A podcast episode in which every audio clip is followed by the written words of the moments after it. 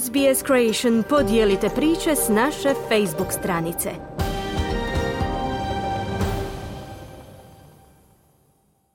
SBS na hrvatskom jeziku, ja sam Mirna Primorac. Na redu je pregled vijesti iz Hrvatske.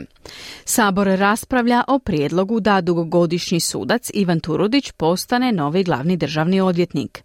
Vlada izmijenila prijedlog kažnjavanja curenja podataka iz istraga. Eksperti zadovoljni, novinarsko društvo nije. U Hrvatskoj godišnje od raka umire 13 tisuća ljudi. Kakva im je izvan institucionalna potpora? Američki Stafford Terrier na smrt izgrizao 82-godišnjakinju, uhićen njezin unuk koji je vlasnik psa. Više u javljanju Enisa Zebića iz Zagreba. Sabor raspravlja o vladinom prijedlogu da se za glavnog državnog odvjetnika izabere sudac sa 30-godišnjim iskustvom Ivan Turudić. Vladajući kažu da je kompetentan, oporba da je povezan sa HDZ-om i da je drugovao s osobama koje su kasnije završile na optužnicama. Vladajući na to odgovaraju političkim konotacijama. O Turudiću ministar pravosuđa Ivan Malenica.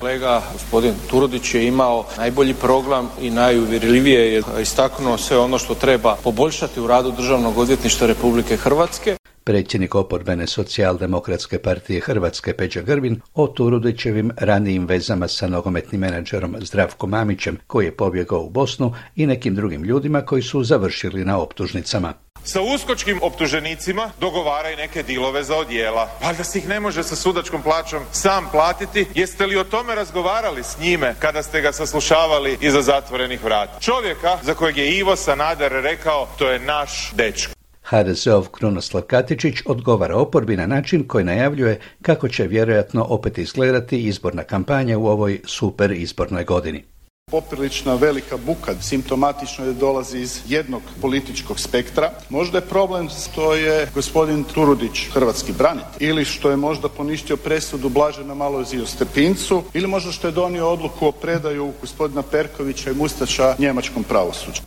HDZ u Saboru ima dovoljno ruku da izglasa Turudića. Da bi spriječila curenje podataka iz istraga u medije, vlada je bila predložila sankcioniranje novinara i onih koji odaju podatke. Oporba i novinarsko društvo su prosvjedovali. Onda je vlada odustala od sankcioniranja novinara, novinarsko društvo i dalje prosvjedovalo. Sada je vlada izišla sa prijedlogom po kojem će na najboljem tragu svjetske prakse o tome je li nešto za kažnjavanje ili nije odlučiti je li objavljivanje bilo u javnom interesu. Premijer Andrej Plenković u srijedu na vladi. Ovo nije posljedica bilo čijeg političkog pritiska, niti medija, niti opozicije, niti nekih međunarodnih aktera, već je potreba vlade da ukloni pogrešne i zlonamjerne interpretacije i teze o tome da ovaj članak ograničava pravo javnosti da bude informirana o predmetima od javnog interesa. Cilj ovoga članka je zaštita presumpcije nevinosti, privatnosti sudionika u postupku i probitaka samog postupka. Ovim člankom mi propisujemo ono što je standard u demokratskim državama gdje su prava okrivljenika i drugih sudionika u postupku uključujući žrtava bitniji od senzacionalizma, zarade i nečijih političkih ambicija. Hrvatsko novinarsko društvo, podržano oporbom, nije zadovoljno predloženim izmjenama. Predsjednik društva Hrvoje Zovko. Jučerašnja parada s izmjenama u 5 do 12 nije ništa nego jeftini politički trik Međutim, najbolja hrvatska ekspertica za medijsko pravo, odvjetnica Vesna Alaburić, ne krije zadovoljstvo predloženim rješenjem. To znači da su ipak pratili što se u medijima i javnosti o tome govori, da se našao netko ko je mogao razumno sve to skupa analizirati i zaključiti da ljudi stvarno moramo nešto mijenjati u prijedlogu zakona i mislim da je odlično. Hrvatska je po broju oboljelih i umrlih od raznih oblika raka u neslavnom vrhu u Europi. Prema podacima Ministarstva zdravstva, 175 tisuća ljudi boluje od raka. Svake godine njih 13 tisuća umre, a oboli novih 22 tisuće. U Zagrebu su se pred Svjetski dan borbe protiv raka, koji je četvrti veljače, okupile udruge koje daju potporu onkološkim bolesnicima i njihovim obiteljima. U situaciji kada nema dovoljno psihologa u bolnicama i u sustavu javnog zdravstva koji bi radili sa onkološkim bolesnicima, bolesnicima i njihovim obiteljima, nevladine udruge rade velik posao, ali je li to dovoljno, pitala je sudionica na skupu, liječnica obiteljske medicine Ines Valint. Ali ono što nama svima nedostaje i što trebamo istaknuti i što ću ja kao liječnik primarne zdravstvene zaštite, obiteljski liječnik istaknuti, to je nedostatak komunikacije između nas, liječnika i udruga koji u pojedinim sredinama nije onakva kakva bi trebala biti. A mi zajedno moramo komunicirati jer je to jedini način da omogućimo našim pacijentima da ostvare sva svoja prava, da se kvalitetno liječe i da im pružimo psihološku podršku tijekom njihovog liječenja i ozdravljenja.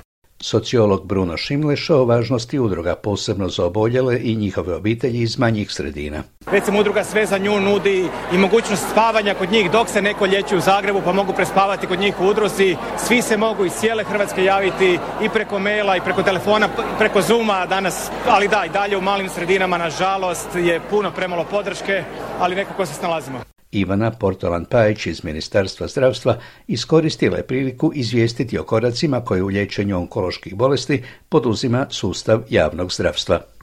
Implementirana je onkološka uputnica nakon provedenog pilot projekta, a vrlo recentno je, dakle, su nabavljeni linearni akceleratori za bolje uspješnije radiološko liječenje onkoloških pacijenata i to 21 linearni akcelerator za pet kliničkih bolničkih centara i opću bolnicu Zadar u vrijednosti više od 55 milijuna eura.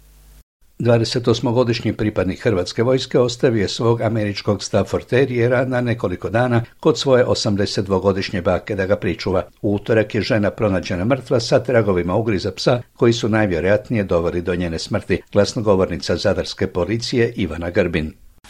Nakon provedenog kriminalističkog istraživanja nad 28-godišnjim hrvatskim državljaninom, policija će nadležnom državnom odvjetništvu u Zadru dostaviti kaznenu prijavu zbog sumnje da je počinio teško kazneno djelo protiv opće sigurnosti opisano u kaznenom zakonu, a u svezi znači kaznenog djela dovođenja opasnost života i imovine opće opasnom radnjom ili sredstvom.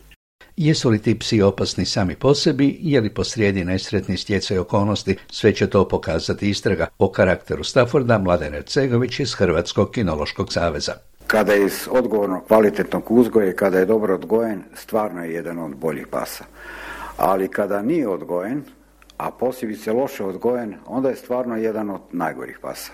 Ja inače obožavam pse, u životu sam se znao poigrati sa nekim od njih koji pripadaju opasnim pasminama uz prisustvo i uz suglasnost njihovih vlasnika koje sam obično poznavao, ali čini se da pristojno je rečeno regulativa oko opasnih pasa nije postavljena kako treba. Smrt ove starice je još jedan dokaz za to. Pred kraj po običaju tečaj nekoliko najzanimljivijih valuta po kupovnom tečaju privatne Zagrebačke banke. Za 100 švicarskih franaka mogli biste dobiti 103 eura, za 100 britanskih funti 112 eura, za 100 američkih dolara 88 eura i za 100 australskih dolara 58 eura. Obrnuto za 100 eura mogli biste dobiti 90 švicarskih franaka, 82 britanske funte, 104 američka dolara ili 158 australskih dolara. Danas se neću baviti nikakvim vremenskim prognozama, da se ne moram crvenjeti kad se slušam koji dan kasnije. Na sreću ove godine imamo temperature ispod nule, što je dobro i za zdravlje i za bilje, a u neko doba doći će i proljeće. Toliko za današnje jutro, do slušanja za sedam dana, do tada pozdrav, a sada natrag u studio.